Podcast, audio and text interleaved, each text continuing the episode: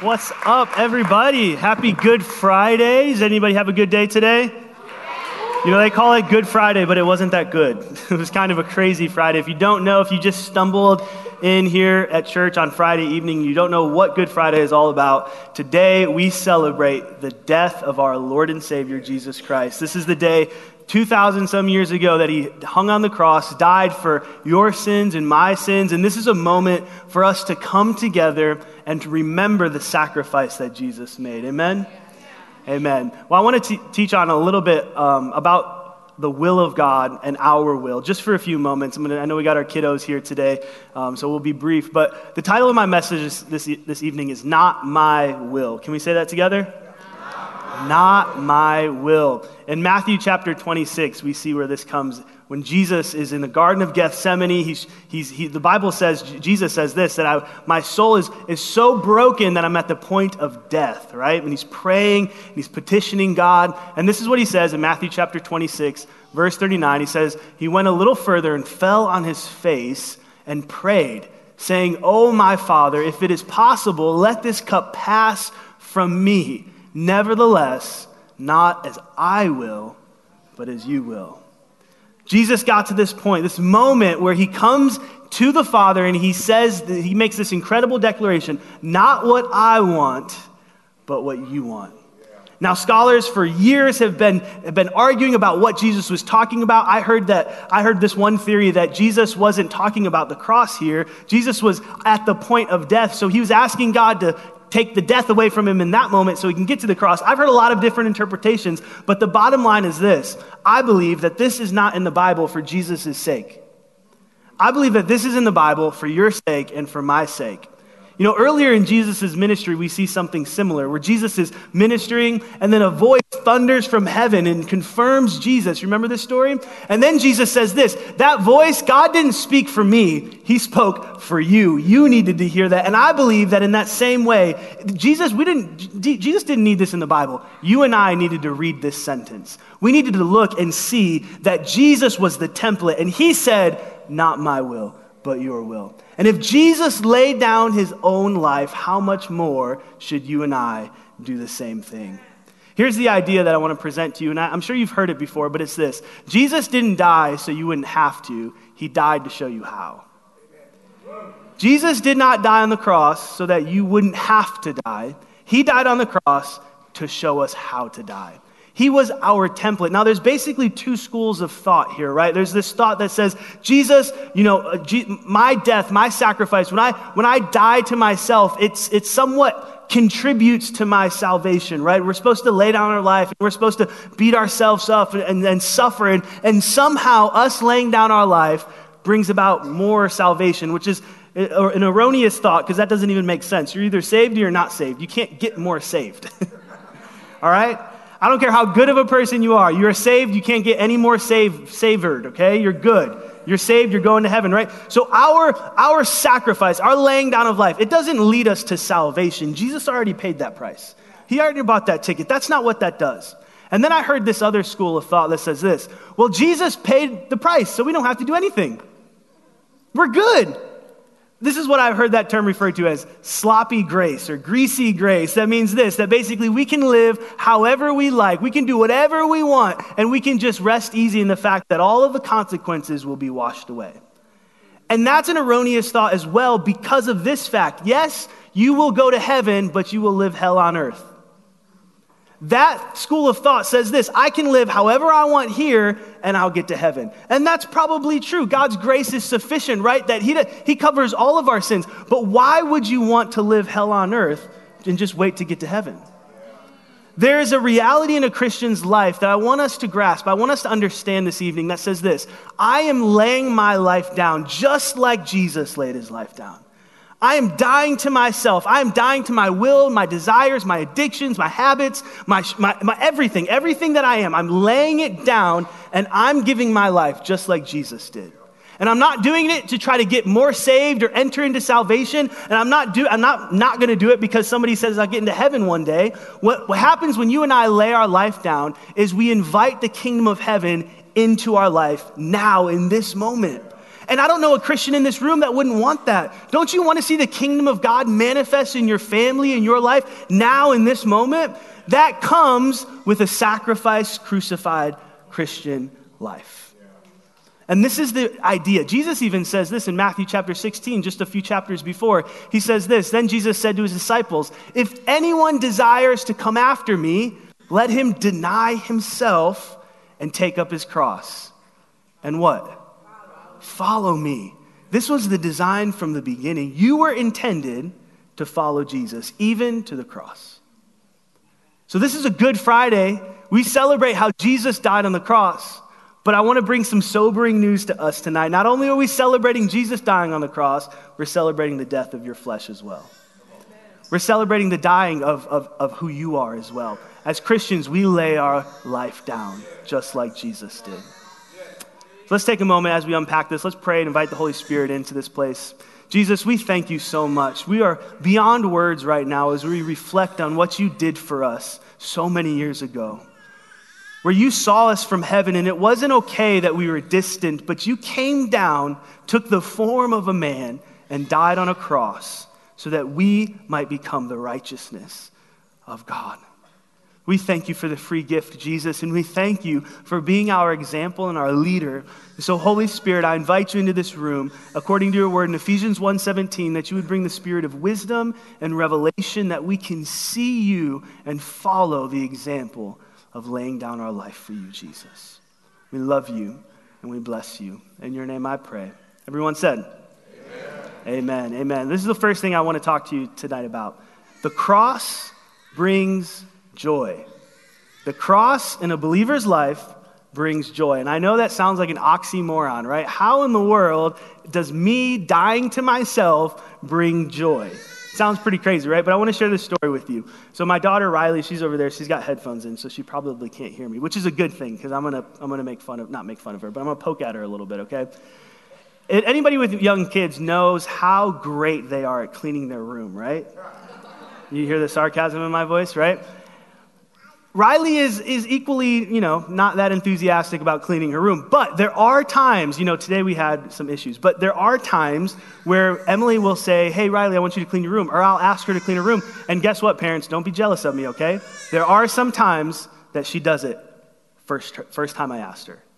That's pretty crazy, right? There are sometimes it happens, right? It exists. And so I remember sometimes when I say, Hey, Riley, I want you to clean your room, she'll go in her, she'll clean her room, and then she'll come out of her room with this big smile on her face, and she'll say, Mom, Dad, come here. I want to show you my room, right? Has any, any parents experience how proud their kids are after they do something like, you know, basic? It's funny. Emily makes fun of me because I'm, I do the same thing, she, she tells me. I'll do the dishes, and I'll say, Hey, Emily, you see, see the sink? You see how empty the sink is? And she's like, Good job, Dominic. You did the dishes, right? So it's not a kid thing. It's, a, it's, it's just runs in the family, I guess. but there's this pride, this sense of accomplishment that comes after you do something that you don't want to do. And this is what happens with Riley. She's not in the room cleaning, smiling. Cleaning is not fun. Even when she's doing it, it's not enjoyable. But when she's done cleaning, oh my goodness, She's so proud of herself. Any, I know we got a lot of kids in here. Any kids like cleaning? Raise your hand if you guys like cleaning your room. Or and you like cleaning your room? Oh my goodness. Yeah, I don't see too many hands. It's okay. I don't. Oh, yeah, you guys aren't kids though, so I don't want to hear it. But I want to share this story with you, right? I want to share this story. It comes out of Acts chapter 5, and it's a story of the apostles.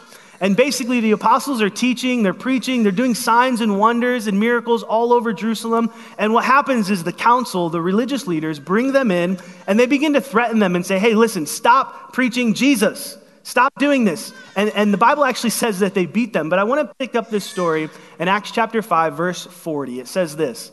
And they agreed with him, and when they, call, when they had called for the apostles and beaten them, they commanded that they should not speak in the name of Jesus and let them go. Verse 41 says So they departed from the presence of the council, the apostles did, rejoicing that they were counted worthy to suffer shame for his name. So the apostles get reprimanded, get beat, and then sent on their way, and they left that meeting with a big smile on their face and two black eyes. They, that word rejoicing literally means to be filled with gladness. How can you be filled with gladness after you got beat like that? I'll tell you why. Because the cross brings joy. It's not the suffering that brings joy. And I want you to hear me because I, there's a school of thought on this that, that Christians should enjoy the suffering. You don't have to enjoy the suffering. What you have to enjoy is how it connects you with Jesus. You don't have to enjoy the suffering. You don't have to enjoy the picking up your room or cleaning your mess, but you can enjoy the fact that when you lay your life down, you are being faithful to Him. You are moving in obedience to Him. That's what brings joy. That's what brings that satisfaction of saying, man, i am following the Lord. Listen, you have to understand, you have to put this in context. This is Peter we're talking about. And just a few weeks earlier, Peter was tested a similar way. And the Bible says that a little girl came up to him, no offense, little girls, but you're just not that intimidating. A little girl came up to Peter and said, Hey, aren't you one of Jesus's homies? And he was so afraid of this little girl, he said, No, no, no, that's not me. Oh my goodness, what a transformation we see. When Peter was confronted with two options, he was confronted with either being faithful to Jesus or self preservation. He chose self preservation. He didn't want to be faithful, he didn't want to lay down his life for Jesus. But we see this just a few weeks later, Peter saying, I'm not making that mistake again. I'm, I'm, not, I'm not preserving myself at the cost of Jesus. No, I'm going to lay down my life the same way I saw Jesus lay it down, and I'm going to rejoice. Why? Not because I got beat up, but I'm going to rejoice because I remain faithful to the one who's always been faithful to me. And this is what this means, church. When you and I lay down our life for Him, what you're doing is you're laying down your own thoughts, your own desire, your own way, your own reputation. And when you lay it down, there's joy that erupts in your life. Not because you're suffering or going through difficult things, but because you're remaining faithful to Him. You know, my mom shared this scripture verse a few moments ago, but I want to look at it in Hebrews chapter 12, verse 2. The author of Hebrews says this Looking unto Jesus, the author and finisher of our faith. For the joy that was set before him, he endured the cross, despising the shame, and has sat down at the right hand of the throne of God. I want to read that, that part in red real quick. It says, For the joy that was set before him, he endured the cross. Jesus didn't find joy in the cross, he endured the cross. He didn't find joy in the suffering. What he found joy in was his purpose. You were his purpose. He found joy in the fact that he fulfilled everything that he was sent here to do. He didn't leave one thing unfulfilled. The Bible, uh, the Bible actually, if you look through it, the scholars say that Jesus, just in his life, um, fulfilled over 300 prophecies. He did everything he was sent here to do. And this is what unlocks joy in your, in your life. It doesn't matter what, if things go wrong, if things go right. Well, where you'll find joy is the place, is in the place of obedience. It's in the place of faithfulness to the Lord. Even if things get difficult, even if you're stretched, even if you're persecuted a little bit, even if things don't go your way, if you remain faithful to him and you lay down your life in submission to him, you'll find joy. Just like Jesus, as he took his last breath, he said, It is finished. I did everything. And it was that joy that was set before him that allowed Jesus to endure the difficulty of the cross. The cross brings joy. Here's the second thing the cross brings good things. Everyone say good things. Does anybody want good things? Wave at me. It's not a trick question. If you want good things, wave at me. You want good things, right? We want, we want a good job. We want good health. We want a good marriage, a good family. We want good things. You know how you get good things? The cross. That's terrible, right? I'm sorry. I wish I had better advice, but this is what I found to be true is that when you lay your life down, God designs and places good things in your life. You know, just last night we were baking Easter cookies. We had little egg shaped cookies and cross shaped cookies, and, and we were mixing the batter. And my son Judah, he's over there right now, and we, my, my wife has this big KitchenAid, what is that thing called? Like it's just a mixer? It's one of those big, it's like so heavy. Does anybody know what I'm talking about? Like you pick that thing up and you're like, oh my gosh, my back. So this thing was mixing the batter, and, and Judah was helping us make cookies, and I saw, I saw his eyes. You can see it in his eyes, right? Any, any kids in here like making cookies?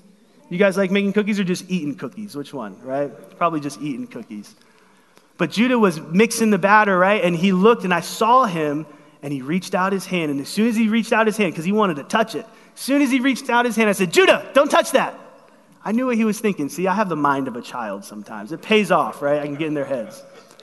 I knew he was going to stick his hand in there. I said, Judah, if you stick your hand in there, you could break your finger. I mean, that machine is no joke. It was going fast. And if his hand got caught, you know, you could snap a finger or something. I said, don't put your hand in there, right? You remember this, Judah? Yeah. and he, he got a little scared, right? Which, which a little fear is good, you know, it's, it's healthy. But he got a little scared and he pulled his, his hand back. And then we added some more ingredients and we started the mixer again. And I can see it in his eyes. It was like a war was going on inside of his mind. He was like, I want to touch it, but I don't want to lose a finger. I want to touch it, but I don't want to lose a finger. And he picked his hand up to reach. And before I could even say anything, he almost checked himself. He was like, Oh, I can't touch that thing, right? But it was funny to watch this war inside of him, knowing that this thing wasn't good for him, but that he wanted to touch it anyways. And how often is that us? We know that things aren't good for us, but we reach out our hand to touch it anyways. We know we shouldn't be drinking or doing drugs or, or watching that inappropriate thing, or, or maybe you know you shouldn't be in that inappropriate relationship, but, but you're just like, God, you know, I just, I just want to, I just want to keep touching it. And it's like, oh my goodness, don't you want good things in your life? You don't get good things by touching bad things. you got to lay that stuff down because here's the reality God desires good things for you. This is good news I want to share with you tonight because I know how difficult it is to sacrifice those things that you enjoy. I know how hard it is. I know how hard it is to lay down that, that pornography addiction. I know how hard that is. I've, I've battled with that. I understand how hard it is to, to walk away from relationships that you found so much life in. And, and God's saying, listen, you, this is not healthy. You need to get out of this. I know how difficult that is. But how many know this? That God isn't just being mean. He wants good things for you too. And His word, His wisdom, His ways, His asking you to lay that down is a, is a way to produce good things in your life. I want to read this scripture verse, and it's probably one of the most popular scripture verses in the Bible. Many people in this room, well, somebody in this room might even have a tattoo of it, but I know for sure it's hanging on your wall somewhere at home. It's Jeremiah 29, verse 11. It says, For I know the thoughts that I think toward you, says the Lord thoughts of peace and not of evil, to give you a future and a hope. These are the thoughts that God thinks about you. He wants good things for you so you can trust Him when He asks you to lay it down. When He asks you to get away or remove that thing from your life, you can trust Him knowing that that decision to obey is only going to lead to good things. It's only going to be good for you in the end. It might be hard now, but when you sacrifice that, it's going to be good. I love this scripture verse, and many people don't understand the context of this verse because the whole book of Jeremiah is very terrible. It's a very terrible book to read. Has anybody read the book of Jeremiah? Isn't it sad? It's very sad because what we see here, just the verses before and after, God's pronouncing judgment on his people. He's saying, Listen, I'm going to cast you away into exile for 70 years. Why? Because the children of God have had allowed their hearts to turn from God to everything else, to anything else. And God says this no, no, no, I'm going to allow, I'm going to exile you into this, in this other nation for 70 years. And then, listen, this is, this is the very next verse. He says, Because I know the thoughts I have for you. I'm not doing it just to beat you up, I'm doing it so that you'll turn your heart back to me because I want good things for you. This beautiful scripture verse that's posted everywhere in our world comes in the midst of punishment, in the midst of disaster, in the midst of destruction. And here's what I want us to understand this evening is that it doesn't matter where you're at in life, God's design and plan for you is good things. He wants your marriage to thrive. He wants your relationships with your kids to be amazing. He wants you to have enough money. Listen, I, I, have learned recently that God desires for me to have money, not so that I can live a, you know, a fancy life, but so that I can be a blessing to the bride of Christ. I love blessing the bride of Christ. It's like my favorite thing to do. It's so awesome. But that's, that's God's design for my life. God wants you to have good things in your life. And the idea is this, is that you have to allow him and listen to him when he says, lay that down. Put that on the cross. Stop doing that. Walk away from that. God, it hurts. I know fasting is terrible. Does anybody enjoy fasting? Don't you dare raise your hand because I know that would be a lie, right? Fasting is the worst. No one likes to fast. But we do these things. Why? Because we know it's going to produce good things in our life. And this is the idea here, ladies and gentlemen, is that we have to get, we have to, we have to trust him. We have to trust the Lord, knowing that if we listen to him, if we obey his word, there's only going to produce goodness in our life. Here's the last thing I want to share with you the cross brings purpose. The cross brings purpose. When I was a little, little boy, my mom had this book in one of our end tables, and I think it was a, a, Lester Sumrall missionary book, something or other. But I didn't, I couldn't read. Well, maybe, maybe I could. I don't know how many years ago this was. I just didn't care to read the book. But there were these pictures in the middle of the book, and I would go to the middle and I'd open up this book, and I would see all of these incredible images. And this is really the first time that I've seen poverty in such a real way. But there were images of all of these, these kids and, and, and moms and dads, and I think it was some country in Africa, and you know, they've had swollen bellies and they hadn't eaten for days or weeks. And it was just such a terrible image to look at, especially as a little kid. I'd open it up, and I, that was the first time I saw poverty on that level. I'd never seen anything like it before. And, and I, my mom would tell me that I would, every once in a while, grab that book and sit on the floor and and, and look through it. And I didn't know what God was doing, obviously, at the time, but looking back, what I know to be true is that God had began to place in my heart a love for his people. Even at such a young age. And then fast forward till I'm a senior in high school. It's 2010, right? Anybody, we're going back to 2010. I graduate high school. My grandparents come to me and they say, Dominic, I want to give you a graduation present. And I said, Yeah, where you want is this graduation present. They said, You can do anything you want and you can go anywhere you want. I said, Really? Isn't that an amazing present, right? That's awesome. So I start dreaming. I'm like, I'm gonna go to, I'm gonna go to California, go to LA's game. I'm gonna go over to Europe. I'm gonna take a cruise. I'm gonna do all of this amazing stuff, right? So I'm like making this list. I'm trying to figure out what I want to do. And then my mom comes to me and says, Hey, we want to take this missions trip to Haiti. And I said, Awesome, have fun. You guys enjoy yourself. I'm going on a cruise, so I'll see you later. She said, No, we want to go as a big family. I'm like, Okay, well, yeah, let's go. And she said, There's just one problem. We can't afford to pay for everyone. So I need you to use your gift that Nan and Papa were going to give you to go to a third world country and do missions work. I said, Mom, I don't think you understand. This is a gift for me. I'm not going to one of the poorest countries in the Western Hemisphere to, to like just be there. Like I'm not doing that. I'm going to LA. I'm watching, I'm watching the Lakers, man. And I didn't even think I had a choice. So 2010, summer of 2010, I was in Haiti uh, during a mission trip. Um, but I, I was kind of forced, I'll just say forced. I don't know if my mom's listening or not, but I think she's out there. I was forced to lay that down. But unknowing to me at the time, that would be the moment that God completely changed my life. Being in Haiti, experiencing the love of God, being able to share the love of God, completely transformed my life. And I found, listen, I would not be the person I am today had I not made that decision back then. Because when I graduated, I had plans to go play basketball in college. I had plans to start my physical therapy program. I was going to be a, a, sports physical therapist and I was going to do all of this stuff. But that summer, that one moment, I didn't realize it, but that one moment completely changed the trajectory of my life. And it only came when I laid it down. When you lay it down, what you'll find is that God will reveal the purpose in your life. And there's I hear this question, I hear this kind of talked about in different circles is that if God put it in me, why do I have to lay it down? God designed me to want this or, or to desire that or to be good at that. If God gave me this gift, why should I lay it down? Why should I give it up? And, and I would like to say this that's the wrong question. You're asking the wrong question. I want to look at a man in the Bible whose name is Abraham.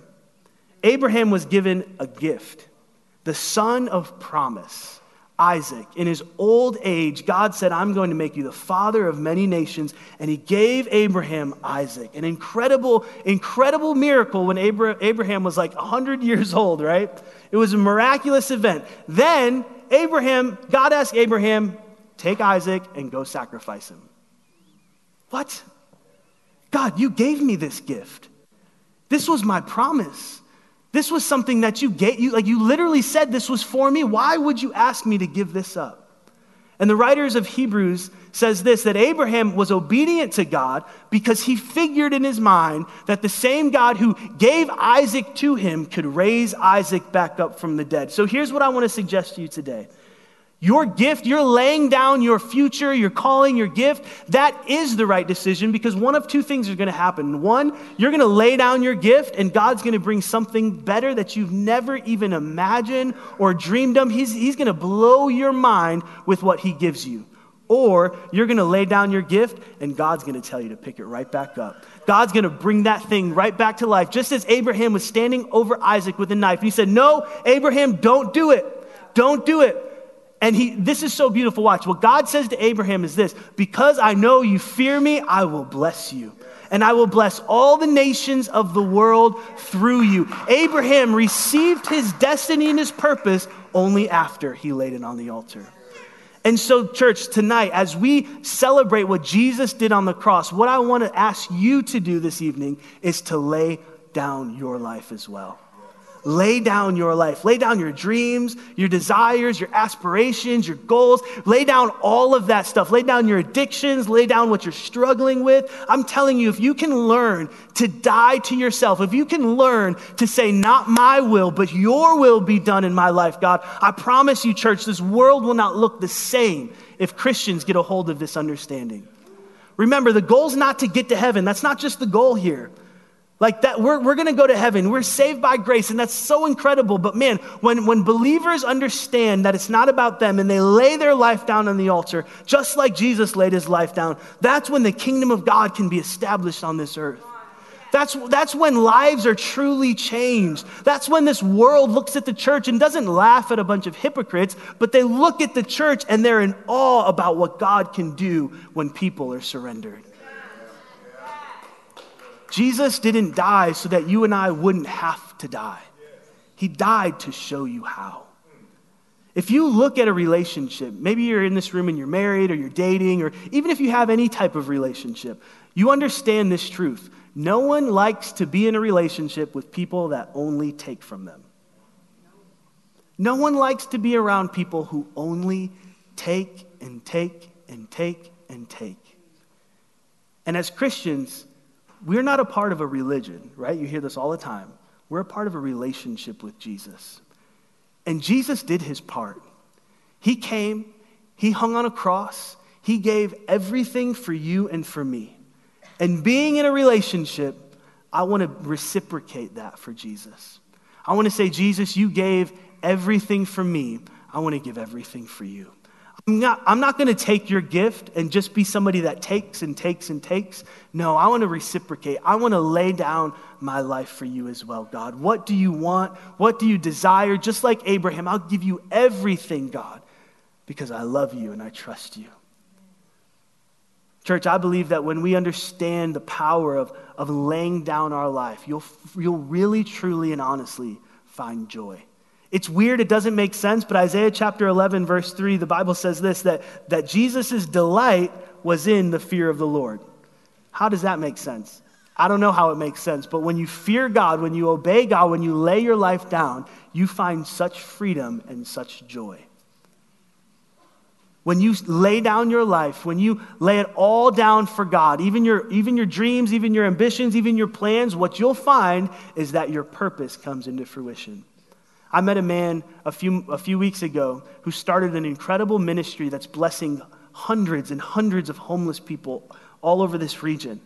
And the, he was telling me his story, and he said, Dominic, one day God came to me and told me to quit my job. Oh my goodness. If God came to some of us in this room and said that, that would be tough, right? And this man had to sit his wife down and have this conversation three years away from retiring and having his full pension and all of that. He had to say, Honey, I, I feel like the Lord's telling me to quit my job. Fast forward about 25 years later, he's running one of the biggest outreach centers in all of Texas. The Lord is using him in such a powerful way because he laid it down. He, he told me this story, not to rabbit trail, but he told me this story that Two weeks after he quit his job, the company went out of business. And everybody, like, he was able to get some of his retirement out, but everybody else lost everything that they had. He didn't know it at the time, but following the voice of the Lord, laying down his dreams and his ambition, literally saved his life. then the Lord had something so powerful in store for him. So I want to encourage you God wants good things for you. He does.